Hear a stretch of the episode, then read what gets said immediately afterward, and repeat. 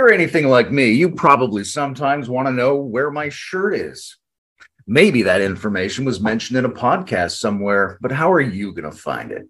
Are you going to personally watch all the episodes of The Integral Stage and all the adjacent meta community podcasts, hoping to stumble on the information? Don't be stupid, stupid. That's too long of time. How would you even know you're checking the right podcasts?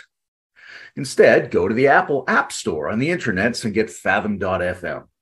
Fathom.fm is a meta podcast platform that not only figures out which podcasts you should be listening to, but which parts of those podcasts contain the answers to the questions you're interested in. Fathom.fm is making podcasts searchable, instantly chapterizable, and transcribable, and training up teams of suspiciously intelligent AIs to do the work for us. The digital universe is becoming curated by conversations and interfaced with through automated dialogue processes. So, if you want to put yourself in the best position for digital synchronicity and distributed sense making this year, you may have to submit to our Robot Masters. Ask your doctor if cyborg interfacing is right for you. Fathom.fm. I, I do it. Welcome back to the Integral Stage Author Series, everybody. And even if you don't have a body, but I definitely recommend that you do have a body. I'm Layman Pascal. Today we're joined by a friend of the podcast, Gregg Henriques, to discuss his book, A New Synthesis for Solving the Problem of Psychology. You probably know Gregg has spent years trying to and inspired to build the theory container and the para academic relationship network to bring the disparate fields of psychology into a functional conceptual integration that also makes it available to be part of a similarly integrated naturalistic synoptic transdisciplinary model of human knowledge generally. Now, if you're listening to this, you're probably thinking, yeah, duh, of course that's what we need, but somebody's actually got to do it. So, here to tell us about the book that actually does it is Gregg Henriques. Hey, Gregg. hey, Layman. So good to be back. Both my body uh, and my mind, my spirit, all of that. We can define what those terms mean. Are here to happy to talk about it. So yes, over the break, this arrived in the mail, and I was like, hey, this is pretty interesting. Uh, and I'm wearing purple to honor uh, the book has gotten here, and it's a super uh, exciting thing. Put it on my calendar when we are going to be able to talk about it and share uh, with you. Of course, we've already dialogued a lot about these ideas, but it's nice to have the tome over 500 pages uh, delineating the argument that I make, and it's good to have it in the academic literature. Well, let's uh, let's ask a few questions about the book itself, and then get into some of the key concepts. First of all, where do people get their hands on this thing? Right. Well, you can get it on Amazon. They do have a paperback. It is prohibitively expensive, and I apologize for that, but that's the nature of academic publishing. But the back, but the paperback is now for 60 bucks, and there are some copies apparently floating around for 40. Uh, so if you go on Amazon, uh, just type it in, you can get an access to it. Uh, also, start thinking about leaving reviews. People were were re- eagerly waiting for the first review to come in. But uh, yeah, so that's the easiest place to find it. Who is the audience for this book? Is it mostly disaffected psychology professors edging into metamodern spirituality? Is it the general public? Is it all kinds of psychological practitioners who sense the problem the book is wrestling with? Who's your ideal reader? Great. I would say my ideal reader really is uh, somebody, say, uh, near the end of their undergraduate career in psychology who is a big picture coherentist kind of thinking going, why do I have access to all these middle level stuff, but I can't put them together? There are many, many people out there uh, that are like that. Unfortunately, the field, basically, the structure of the field poo poos that and says, oh, that's a uh, that's a naive wish uh, for coherence. So it's for the people that have that sense that there should be that there's something missing at the level of coherence, and then this is a systematic argument. Um, and I will say that's it's really the second point that's really key. The structure of the book is less about an audience and more about an argument. It's basically here's a deep analysis of what I think is really not a matter of opinion. Uh, this is the argument of the structure of the way the field evolved. There are particular reasons, justificatory structural reasons as to why it evolved the way it did. It didn't have access to the right conceptual structure. It thus grew as a bastardized discipline uh, that was fragmented. That was a horrible mistake, ultimately, in retrospect, although a very understandable one. We can correct that mistake. And when you do, there's a cascade of consequence in terms of how we think about ourselves and the universe and what we ought to be doing, especially now when we find ourselves in the sort of 21st century meta crisis situation. let's say people read this book and let's say that argument lands with them. What's your most grandiose hope for what that could achieve in the world? And what's your what would be a win even if the grand possibility is doesn't immediately take hold? Yeah, no. So the most sort of grandiose is a fundamental change in our grammar, our sort of sense of our metaphysical grammar. Just and I mean that just in a descriptive scientific sense. So right now in the West, we're inherited the basic dichotomy between the physical and the mental. We hear the mind body problem. We wonder about the nature of consciousness in the universe. You know, what's really the ontology? What's the reality of our universe? And what I'm really hoping to help people see is that we can take an endo natural approach. That means just within a natural philosophy, being agnostic about you know what's outside of that but just staying within our empirical understanding of what used to be called natural philosophy and ask the question can we have a coherent, consilient, unified picture, endo natural picture that explains my subjectivity? And I don't mean in every detail, but just make sense of my subjectivity, how I experience the world, how science builds models of the world, and how the world, based on all of our evidence, essentially has unfolded to give a coherent grip of those perspectives that don't break us apart and create, oh gosh, what, what's the so it's a synthetic philosophical understanding. In terms of the core of the book, it says that there we can break the universe naturalistically into an energy mat uh, information implicate order. I use that from Bohm. I don't mean exactly what it means, but just big bang quantum field underneath the material universe, matter, matter objects, space-time universe. Then there's a living organism plane of existence.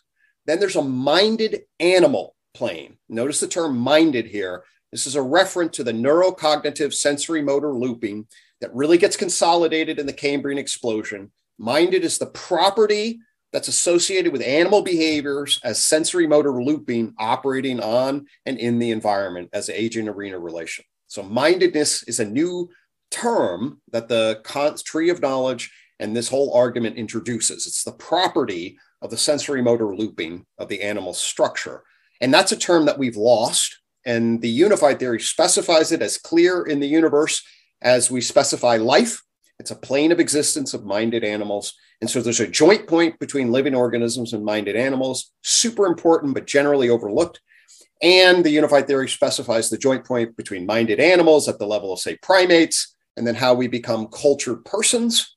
And so then we have this whole idea of energy information into material objects, into living organisms, minded animals, and then cultured persons, giving rise to systems of justification that ultimately give rise to science as a particular kind of system of justification that we can loop back and say, okay, these justification systems map the evolution of the universe.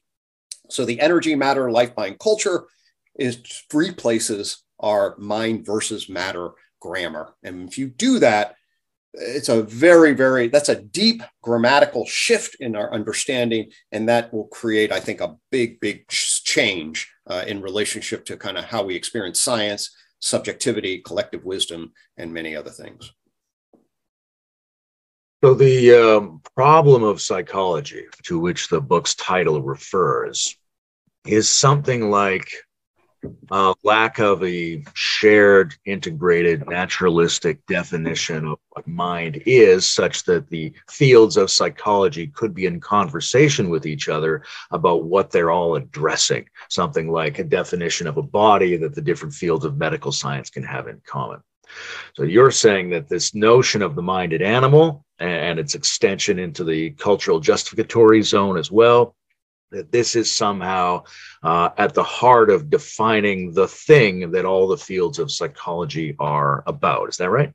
That's 100% right. So the this is this, this is this is so what I'm so passionate about. So at a basic common sense level, the uh, other the natural sciences beneath psychology have a pretty good ontological correspondence of the thing in the world they're interested in. So uh, energy and its broadest constituents is, corresponds to physics. So physics is about energy and, and then into matter and space time. And then chemistry really is about the structure of matter. You know, that life, biology is about life, ecology, environment, etc. So the ontological correspondence between these sciences and the world, we can people wonder exactly what do you mean by energy? What do you mean by life? It's sort of the edges. But no one wonders whether or not there's a living system on the earth in general, and that biology is that science. Okay, so biology is the science of life. I want to then say when you get to psychology, that ontological correspondence completely dissipates, um, meaning that within the field, there are foundational disputes and no consensus about what you're trying to grip when you say, if you say psychology is science of mind, what do you mean? And the book delineates why there's so much confusion. Uh, in particular, then goes ahead and delineates mind in terms of three different meanings that have totally different reference points. One, for example, is neurocognitive activity. Okay. And this has reference both inside the nervous system, which is the traditional cognitive approach, which is an information processing, and outside the nervous system, which basically is the activity of the animal as behavior. And whether or not the primary reference is that, you get the mentalist versus behavioral divide there. Then you go from neurocognitive meaning of mind to the subjective conscious experience of mind, which uh, is another referent. And notice epistemologically, that referent is different. Neurocognitive activities available to a scientist. Subjective conscious experience is epistemologically not available to the language game of science. We could talk about that, but it's a different both referent ontologically and has epistemological vantage point fundamental difference. And then finally, some people think of the term mind as what we're doing right now, self-conscious justification. This is Rene Descartes' primary point about what mind is. I think, therefore I am. Only humans have this kind of conscious mind. And that, and so what the book delineates is mind one as neurocognitive activity, both behaviorally and within. Mind two is self-conscious perspectival experience, and mind three is self conscious justification inside and out. So it says that these are the reference that nobody's been able to grasp. When we take this map of mind and the tree of knowledge, we can carve nature at its joints ontologically with epistemological considerations and map the terrain with a lot of coherence and clarity that has uh, heretofore been absent. You've got all these fields of psychology, and you can roughly generalize them into these three basic types of approach to their subject matter. One is neurocognitive behavioral, one is subjective experience, and one is justified and symbolic self conscious human type experience. And in order to put them together, your sense is you've got to treat them as an emergent stack. Right? Does it seem like, I mean, on the one hand, there's a nice aesthetics, it fits with the whole you know focus on becoming and evolution that's really started to predominate in human knowledge over the last 200 years. But is your sense that there's no other way that you definitely need to use an emergent stack definition of mind in order to bring these three major uh, concepts together? I certainly think so. Certainly if we're going to try to anchor this in the context of a natural science big history kind of view. Uh, almost by definition, uh, I would argue a big picture natural worldview is a time by complexification kind of worldview that has to trace the evolution of particles into atoms, into molecules, and then into molecular parts, I mean, biomolecular parts that become cells and then multicellular organisms. And then they get networked into nervous systems. Uh, and then you have to trail that. And then, so to me, uh, to use Tyler Volk terms, there's a quarks to culture combogenesis complexification. Uh, if we go to somebody like Roy Bhaskar, there's a stratification of nature. Uh, certainly, Ken Wilber talks about this. Of virtually all naturalistic views, if you want to, you know, whoever you want to put in that, but almost all, if we're going to talk naturalistic perspectives, there's a levels of integration, stratified levels of nature, an emergent emanation part that's crucial. Uh, and and so I think that's pretty consistent. If you look at E.O. Wilson's consilience, that's certainly consistent with that. Uh, the tree of knowledge uh, that it sits at the heart of UTOK gives us a new way to think about that emergence through the four different cones of complexification. Um, and that brings a way to carve nature at its joints between living organisms, minded animals, and cultured persons. And it's been the missing joint points that have failed, that have been uh, resulted in us being so uh, lacking in our clarity when we try to grip the mind concept. Um, but when you apply this model, um, you get a much clearer view of what a minded animal is and neurocognitive activity. It's going to give rise to subjective conscious experience in the animal lineage, and then ultimately a self conscious justificatory. And in this way, we can then carve out basic psychology corresponding to minded animals, and then human psychology corresponding to the human animal at the culture person plane of existence. And then we have joint points that clarify what in nature we're referring to. Um, that's as clear as what biology corresponds to at the dimension of life. Um, and that's what's been missing. I don't see that there would be any other way. I'd be certainly open. I'd be curious. I don't see that there any other way that you'd actually be effective at getting the kind of grip that I'm after and the clarifying uh, elements that I'm after, uh, other than going this kind of route.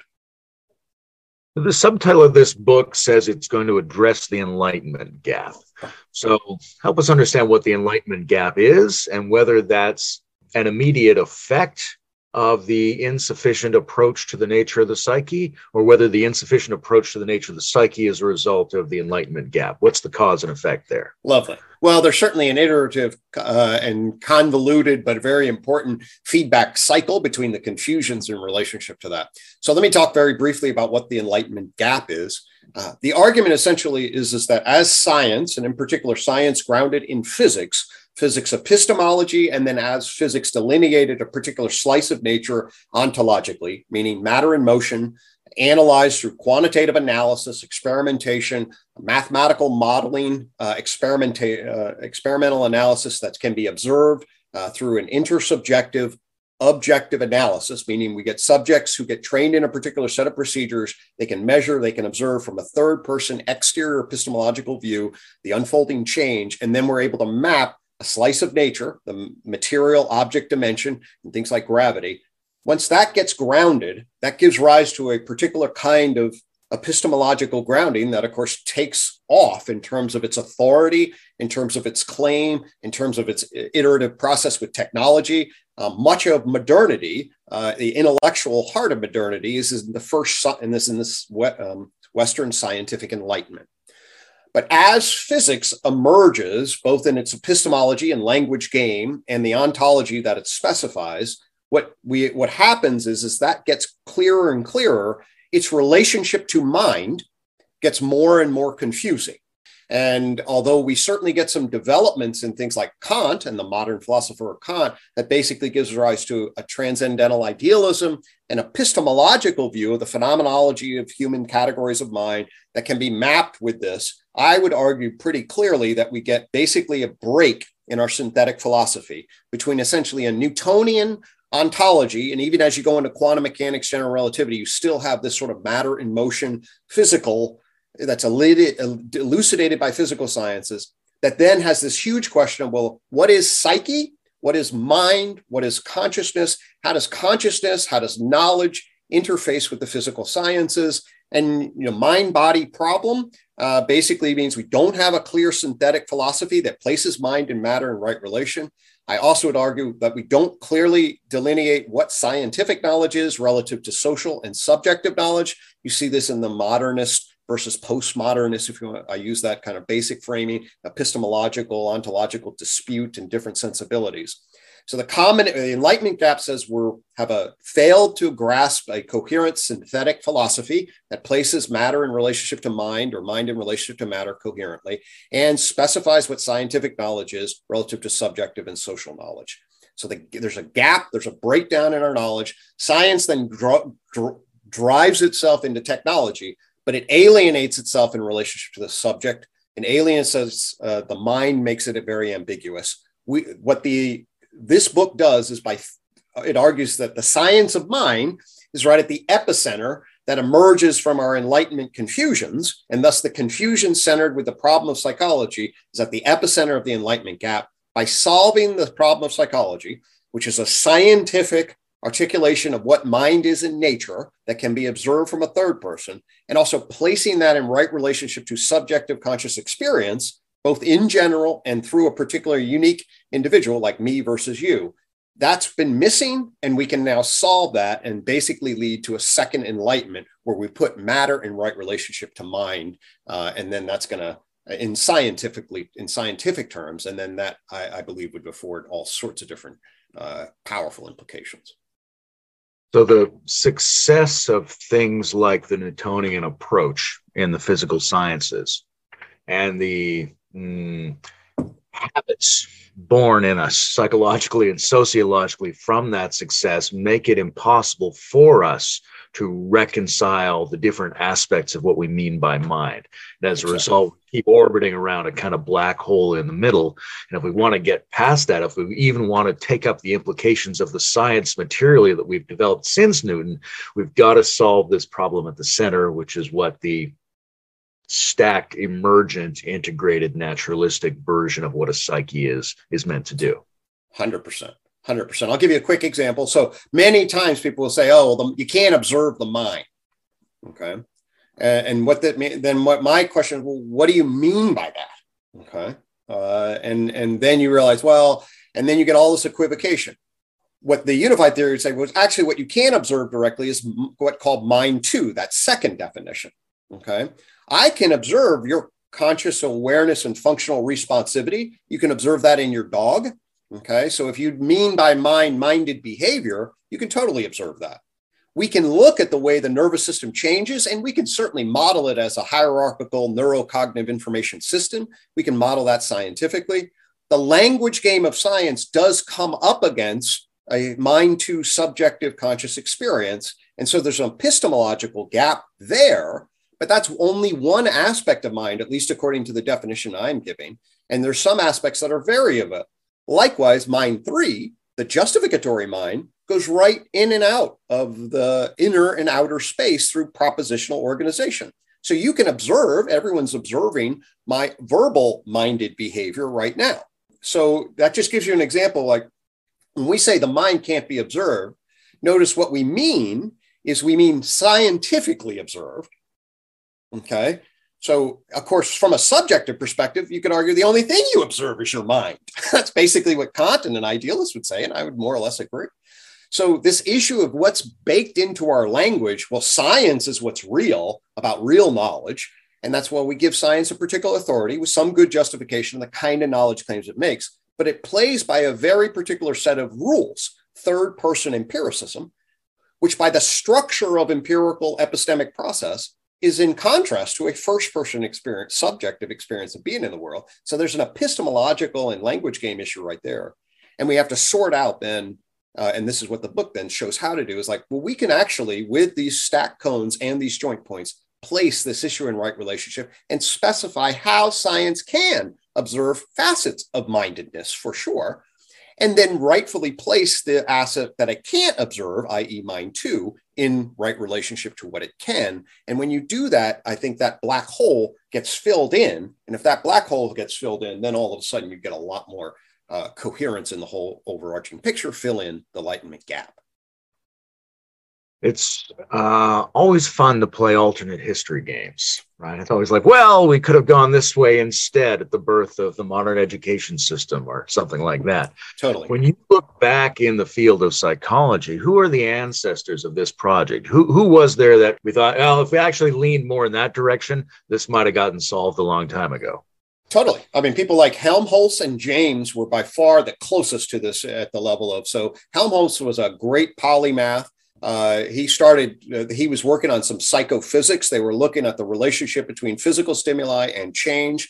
And he was also building the earliest, what now would be identified as predictive processing active inference models. And the feedback loop between exterior and interior stimulus in relationship to that was really powerful. And if that had evolved in a particular kind of way, that could have taken off and, and solved the issue. James is functionalism. Okay, so um, what actually happens in the Helmholtz and psychophysics, you then get Wundt. Um, and Wundt is then concerned really with human consciousness. And of course, this is part of this whole issue about where does animal consciousness versus human consciousness. So Wundt splits off the structure and then gets really interested in human perception, which is higher order than sensation. But to really access human perception, he then has to uh, get reliance on trained introspection, what I would call mind three self reflection and self report about mind two. Um, and then that becomes a central feature, which then gives rise to structuralism. And structuralism gets pretty misguided uh, in, in one way, and then it gets in direct competition with behaviorism, stimu- uh, Watson's uh, classic stimulus response behaviorism. And the evolution of structuralism versus behaviorism is a consciousness, mind two, versus mind one activity, science, split um, and the epistemology of science and the history from what comes from German idealism versus uh, your, uh, your British empiricism, all of that is where the cluster that becomes American psychology, the cluster fuck essentially of American psychology. If the Helmholtz into, into a neurocognitive functionalism happened early, into a Jamesian animal, into, into then human justificatory functionalism, this line would have been held and we would have been able to create specifications. I really believe that if I had been born a century earlier, of course, some of the insights I had was necessary in some ways for, that for discoveries. Things like cognitive dissonance were important to my own understanding. They weren't around. But if you had the tree of knowledge system uh, around the time of Helmholtz and James, and you got those characters founding psychology and clarifying animal mindedness, where mindedness is a property of their behavior, and then human mindedness is justification. And psychology is concerned with both, but its primary base is this animal mindedness coming off of biology. And then human justification and human psychology is a different field. If we had had that, um, the uh, argument would have been yes, all of this uh, would have taken off in a different way. And, and we would have had an emergence of a natural science extension that wasn't uh, uh troubled or, or broken by the Enlightenment gap.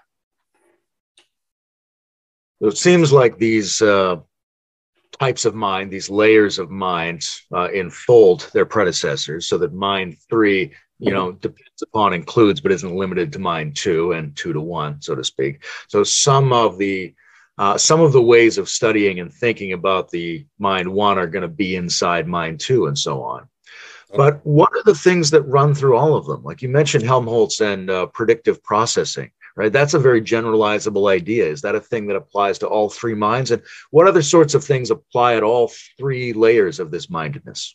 Lovely. Yeah. So um, to me, what I would do to, to do that, you know, the tree of knowledge gives us this picture of us unfolding stack, and there's a deep continuity in relationship to that. And what I would argue that, that it trying to do at the level of deep continuity is delineate the stack of integrated information across a wide variety of different domains. So, integrated information theory, as you probably know, is a particular way to understand human consciousness, and then down into consciousness, and then down into basically, I would argue it gets to a place where it's starting to delineate what intelligence is, which I would define as sort of functional awareness and responsivity. And what you get in intelligence is a stacked integrated information complex that is able to bring in stimuli, make differentiations recursively, and then make choices at some level. And you can utilize this model in very simple models of, you know, what we build as artificial intelligence, but there'd be even some examples in the material world of this kind of coalescing. The prebiotic structures give rise to some of these kinds of elements. Certainly by the time we're at a cell, or at a cell is a complex adaptive entity uh, that demonstrates integrated information processes that brings in uh, through its uh, Markov blanket, brings in particular material, energy, information, metabolizes that in a particular kind of way. So biointelligence is a deep continuity. Uh, and then we should see deep continuity between animal mindedness and the living organism it's nested within. So mind one is nested within a multicellular living organismic structure. So this relationship between so-called mind and body, we can then say actually mind one is then nested in the living body, which is a complex active system. And it's then those are all nested into integrated information stuff that can get you down into the chemical layering of the world. And whether we want to keep going along those lines, that's debatable. But to me, what that says is yes, there's a deep continuity, uh, to use an Evan Thompson term. And what the tree of knowledge says is at the same time, once you get an emergent information processing communication network system that has its own so called language, like with genes and cells, and then with the nervous system and the animal as a whole, and then finally propositional language and justificatory processes. Once you get a different language system, that gives rise to a shift in the plane of complex adaptive information processing. So then there's a deep discontinuity um, with regards to these three joint points of life, mind, and culture, because there's a different information processing that's operating meta to them. So we should be able to see the deep discontinuity, those are the joint points, and the deep continuity, that's the underlying continuity that's delineated in the tree of knowledge system. And to the extent that we can appreciate both those dialectics and hold them effectively, I think we have achieved an effective mapping. So there's a discontinuity between specific emergent styles of information processing, and yet basic principles of dynamic information processes themselves, which apply to every scale of emergence, also apply across these three layers of mindedness. 100%. Exactly. Yeah. What are the what are the implications of this kind of a model for the actual process of helping people psychologically for clinical practice, for psychoanalysis, for treatment, all that kind of the active component of psychology. Absolutely. So, one of the things that it says is this it says science is going to try to develop your generalizable levels, okay, and give a generalizable model. It also differentiates science's generalizable model from the unique idiographic particular. So, one of the challenges of psychology that I try to delineate here is the difference between our generalizable models and the unique, particular idiographic person in the world, um, where I define their psyche as their unique idiographic particular. So, one of the things that this also does is it manages the difference between a scientific nomothetic view. Uh, you know, this is one of my favorite words coming. A nomothetic view is this generalized causal structure that gives rise to possibilities, that give rise to actualities, that have empirical realities. That's crucial for a scientific understanding of generalizable under cause, but it's also the case that a scientific understanding is in somewhat dialectical tension with the historical, unique, idiographic particulars, which are essentially error from a scientific view. But from the experience view of the individual, they're actually what makes you you. Okay. So we need to differentiate the historical, unique, idiographic from the general. I use the word psyche in the book. I don't elaborate it too much. That's going to be forthcoming about why psyche shouldn't be thought of as a scientific concept, but should be thought of as your own personal, unique history, like Gregg. And I just had this for breakfast. That's not really science. Science doesn't affords us an understanding of that. So, point one is that this will say you're a unique idiographic particular. And subjective knowing is a different kind of knowing than science. We need a structure, a descriptive metaphysics that holds both epistemological vantage points and puts them in right relation. That's one of the things the unified theory does. So, one thing right away is it's going to grant sort of the unique idiographic particular, which I think is crucial to understanding if we're going to do a psychotherapy view. We're going to have to have a way to hold how that person is unique from all others. Concept of psyche, actually, in the language system I'm building, does that. Now, if a, each person was a complete unique entity, we wouldn't have science. We wouldn't be able to say anything about them. Okay. Um, when I come and when I sit with somebody, I'm able to bring a generalizable description of human nature in relation. All right. And then I can contact, and indeed, this whole idea is that you can contact your subject with a scientific understanding of reality and put them in right relation. And what that means then for things like psychotherapy is this when I'm hearing somebody, I'm thinking about what I would call uh, the stack of information processing. Okay. So I'm thinking about what is the body doing? What's the living organism body? What's its history? How do the various organ systems interact? What's its basic trajectory for metabolizing energy and information in relation? How do the organ systems cohere? And what's the overall organization and integrity of the body? Okay. And of course, medicine would be looking at this, but I can now be think about then the nervous system and the psyche as essentially mapping and modeling that structure at its core because I understand its evolutionary history. I sometimes like to think about the brain as the skin turned inward. Okay. So, in many ways, the way it develops is essentially like that. So, what the brain then is doing is it's mapping the organism environment relationship and, and creating, has a whole history of path, behavioral path patterns, stuff that's happened to you, and then behavioral path potentials that you can invest in. Okay. And this is all not necessarily conscious, but this is built into the procedural agent arena participatory action systems that, that the animal has. And then it grows into a minded, uh, mind two field, uh, which I like to call a global neuronal workspace. Okay. So the global neuronal workspace is this integrated function that brings in sensory exterior with uh, interoceptive structure and proprioceptive body structure and creates a perceptual, motivational, emotional internal field that can then be framed uh, and then manipulated in terms of attention and moved around in relationship to it. So it models this particular structure. And in higher animals, you get a deliberative function, which allows the system to uh, simulate various paths of investment and manage inhibition excitation around which path would be available to it. And then finally, in humans, we have this capacity to not only model our own environment, but model somebody else's through theory of mind capacities, develop self other intentionality, and then ultimately, on top of that, justificatory structures that then create an I, me, I, thou relation where I can self recursively analyze this felt inner experience of mine to justify what's going on there and also then justify to you. So that's a lot of backdrop. But what that argument basically does is when I come, somebody comes and says, Hey, my life is going on in relation, I'm having all these problems, I'm doing all this. What I am listening then to is the horizontal relationship that this individual has with the environment. I can then trail that developmentally, especially the social environment. And then I can listen to the vertical relationship that they have with their body. I can listen to their animal uh, structures at their core, their core drives, core felt sense of pleasure and pain. That's the animal organism interface. Then I can think about their mammal and primate in particular. Do they feel attached? How do they relate in the social world? What's their felt sense of relational value? You and I talked about that.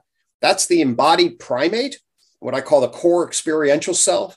How is that reacting to the perceptual field? And then what's that egoic narrator, the I me relationship like? And how is the narrator impacting, feeding back on? And I often look for what are called neurotic loops, the way the neurotic system justifies and reacts to the felt system and the environment. That's what I'm hunting for as a clinician, problematic loops. Um, and the way that I me relationship is also then attempted to manage the I thou relationship, in other words, a person's persona. So, what this gives me is it gives me a basic generalizable map of the different domains of mentation, the neurocognitive domain embedded in the animal body, the uh, uh, subjective conscious experience of mind two and its various facets, the egoic justifying mind three privately, and then the persona mind three out here. And by tracking these various domains, as I listen to the narrator's story, which is, hey, what brings you in? I can then hear the various interrelations between this stack and uh, between others. And that provides me a really good gripping function to see where they might be having maladaptive problems and where their growth potentials might be. So, from the therapeutic point of view, the, the two main values here are uh, first of all, that the the peculiarity of individual experience is being emphasized, not totally at the expense of generalized laws, but that we've suffered a lot from the attempt by psychological schools in modernity to just apply a homogenous notion of health and well-being that doesn't take the peculiarity, the deviance of the individual into account, so to speak, which I think is important for a culture that's uh, proliferating its sense of the value of neurodiversity, atypicality, that normativity is more variable than we previously thought. Exactly. So that's one of the benefits. And the other benefit is just having a map for here's the set of functions you would check. Here's how you would check them in order to figure out what's going on with a person and which fields of psychotherapy might be needed to help them within a general integrated field of psychology. Exactly. And of course, you and I walk through that with the well-being uh, checkup in relationship to how that might actually look uh, in a in a context where I'm uh, trying to map uh, those structures and do so with a unique uh, unique individual. I know you've been thinking about this stuff for years, but how long does it take to write a 500 page tome of this kind? Uh, well, I mean, I started, I had a sabbatical in uh, fall of 2018 at that time the book had i was i built this garden and i was really like this whole language system was emerging. And actually the book started it quite differently than it ended. Um, and it started as the atua language system uh, where basically i was looking to basically say okay for people that want to understand where my crazy la- uh, thought has taken me here's the language system that i'm developing as I got into that, I was basically, but we now to, re- to redefine mind and redefine behavior and redefine science. And I've been making arguments about kind of psychology for a long time. My first book, A New Unified Theory of Psychology, uh, delineates that. And then as I was into the process of redefining it, um, I was saying, hey, we need to shift our perspective on metaphysics. And it what evolved is actually what we need is a new metaphysics, meaning a concept and category analysis um, that then organizes our meta theory. And as I did that, I was really like, actually, that's what I did. I did a meta theory first, and then I built a descriptive metaphysical language system around that so that we'd have the concepts and categories that then could be tied together through the meta theoretical causal explanations that then could organize the various parts of the psychology elephant. so my then perspective shift is actually I need to write another book about how this thing solves the descriptive metaphysical problem of psychology that complements my first book, uh, which was really on the meta theory problem. So that's then how I restructured the book. And then when I moved into that, so there was then about a six month period where I was like, oh God, I got like two books in my head. I scrapped the whole to a language book, uh, then really just dove in. And it's basically about a two and a half year process once I had the gripping function on this is a, you know, there's a, I'm deepening my analysis the problem of psychology and its solution with a shift from the meta theory uh, to the core concepts and categories of science, behavior, and mental process. Um, and then it was about two and a half years of really writing that uh, enabled me to produce the book. Are you writing sort of uh, fluidly and spontaneously? Do you have a writing schedule? Do you have a research schedule? What's the actual process like for you? Well, I certainly have a daily schedule. When I'm in it, um, I can only write productively and reliably in the morning. Um, so basically, uh, when I'm in my most productive, I'm getting up at like five, five thirty, and then I'm writing until about ten to eleven. So my morning, by the, I would say not a single word was written after noon uh, in the book. Uh, so it's definitely a scheduled time for me to then sit down uh, there were periods uh, where I was writing a lot, almost every day for three or four hours. Then there were other periods, stuff was going on in my life and other things. Then I, I put the book. I'd also, there were a couple of times where I got to some stopping points where I wasn't really sure exactly how to proceed. So it would break some. Uh, but in my, when I'm in the thick of it, it's, you know, basically six to ten, six days a week, um, writing having this completed, what uh, what does it free you up for? What what's the next set of problems that need a similar effort from you? well, I mean, it's really uh, there are a couple of things. Um, one, so you know, the book delineates the academic argument. My life has taken me so that inside the book, the book doesn't talk about you know maybe I have this coin which holds the psyche. It's a new uh, sort of conceptual architecture for the psyche, human identity, um, and then the tree of life and the entire garden structure. Um, this stuff is so far outside of normal academic discourse that it doesn't fit in the justification system of the academy. And I don't mention the coin or the garden, even though I've been working on that since 2016. But what I'm trying to do now is, when I did the uh, TUA language system um, that system evolved into UTOK, Unified Theory of Knowledge, um, what I, my goal right now is to create one of the things I'm really working on is to help create a learning community um, that is interested in really understanding the language of UTOK.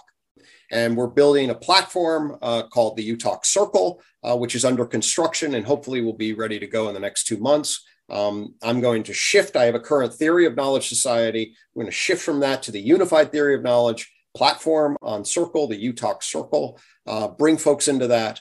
I want to, I've announced, uh, and certainly and you're a part of, uh, there's a Consilience conference, Consilience Unifying Knowledge and Orienting toward a Wisdom Commons. Uh, and March 17th and March 18th. It's an open public. We're going to be announcing more of that. We have about 45 speakers uh, coming.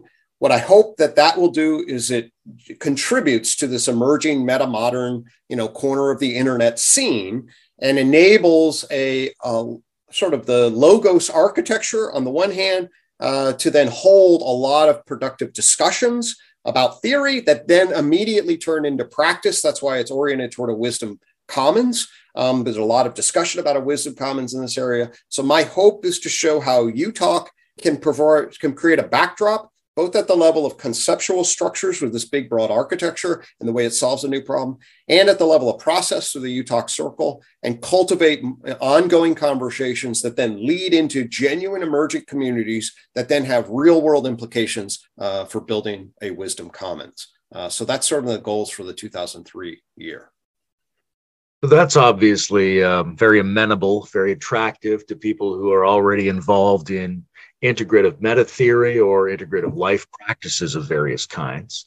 I imagine people who've read some of these ideas, some of the texts of this book or the other books, uh, some of them are intrigued, some of them are cheered that there's a framework, some of them are thinking, well, this, this, is, a, this is an approach to addressing some of the problems I've sensed within my discipline of psychology. Where do you get criticism or pushback? Who, who's, who's against this? Or what kind of critiques do you hear? Right. This is a great uh, well, um, right now, I would say the basic issue is just uh, it's ignored. Uh, so there's not much in the way of uh, for when I first proposed the system, there was a fair amount of engagement uh, initially, um, and there were different kinds of critiques. One of the massive problems of the system is that it's so big, it pulls in different kinds of critiques, and I think that's the biggest critique is that it well, it's sort of like learning a whole language. How do you actually devote yourself to it? And then you can have specific issues with different parts of it. Like, I don't like this aspect of behavioral investment theory. That's the joint point between mind and culture. Some people love that, and other people say, I think you're misguided on justification, things along those lines. So, you get there. I have a whole host of uh, articles from other professionals where they offer particular kinds of critiques. Um, some basically just gave a broad brush uh, like this is a this is too big it will never go anywhere. We need to be more focused on the mid-level problems. Others would critique certain aspects of it. The overall by far biggest problem is that the system is essentially a system of language and therefore people don't really want to learn I mean, you really want to learn a whole new language and so then it just sort of gets ignored. Um, that essentially was the the the element that i encountered big time in terms of the difficulty of re- relating to the university structure. It also makes a pretty cr- strong critique about the current structure of psychology. It says that, and it, it is, the current structure of psychology is a methods based science. What I mean by that is to become a psychologist, you learn the methods of behavioral science Behavior is what you can access scientifically. You infer mental process. You build research programs through the scientific lens at a mid level way to build data, gather data about particular problems, phenomenon, etc. And then you go out and you advance your research line at a mid level way. That's the current structure of psychology. Basically, I'm, I'm saying that infrastructure is deeply misguided, especially if you're not clapping or organizing these in a cumulative way. So, really, we need to stop doing a lot of what we're doing and reorganize around a conceptual structure that requires a language. To ask an institution to do that, given its current incentives, given where all the power brokers are and everything else, they can just look at that and that's just one guy's opinion. You know, and that's a, that, that I would say is basically the most difficult challenge I've encountered. Is that you it's it's an argument, but it doesn't have institutional leverage. In fact, tries to argue that the institutional infrastructure is problematic. So the that's interesting. So I have hugely interesting conversations with people. I generally can convince everyone I talk to that there's a serious problem, that this offers a really fascinating solution. But exactly what that solution is and getting a group of people that understand that solution and then can propagate that solution, that's been much, much harder.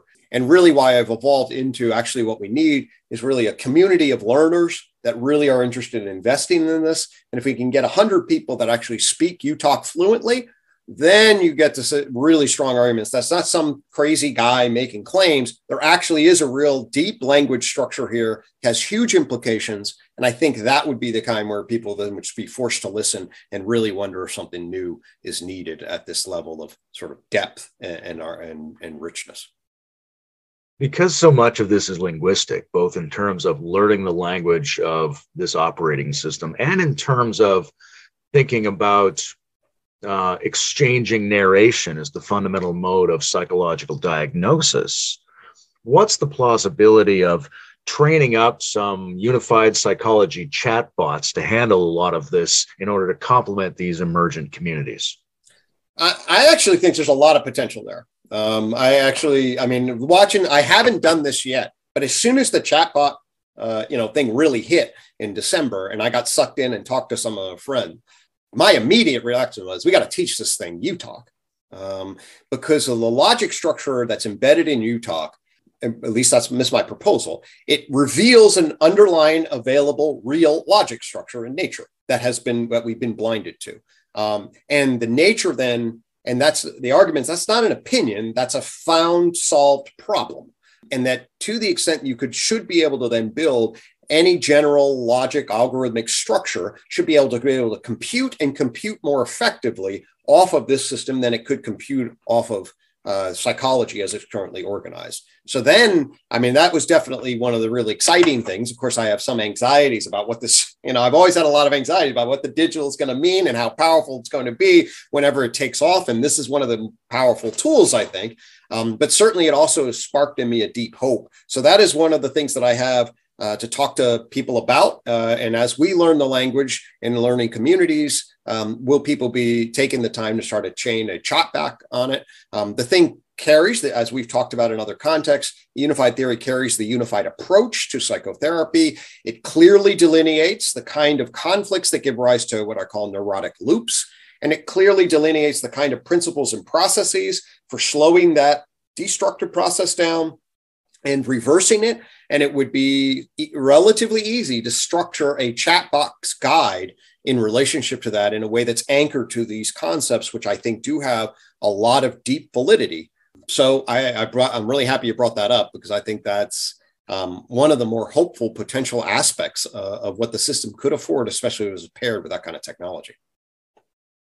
Hmm. This has been terrific, Gregg. I think we've given people a good sense of the book itself, of some of the ideas, of some of the possibilities and uses. And we pulled it in under an hour, which is my new goal, even though it's difficult for me to do that. Lovely. ah, thanks for talking with us. Hey, man, it's always always a pleasure, friend. I really enjoyed it. Thanks.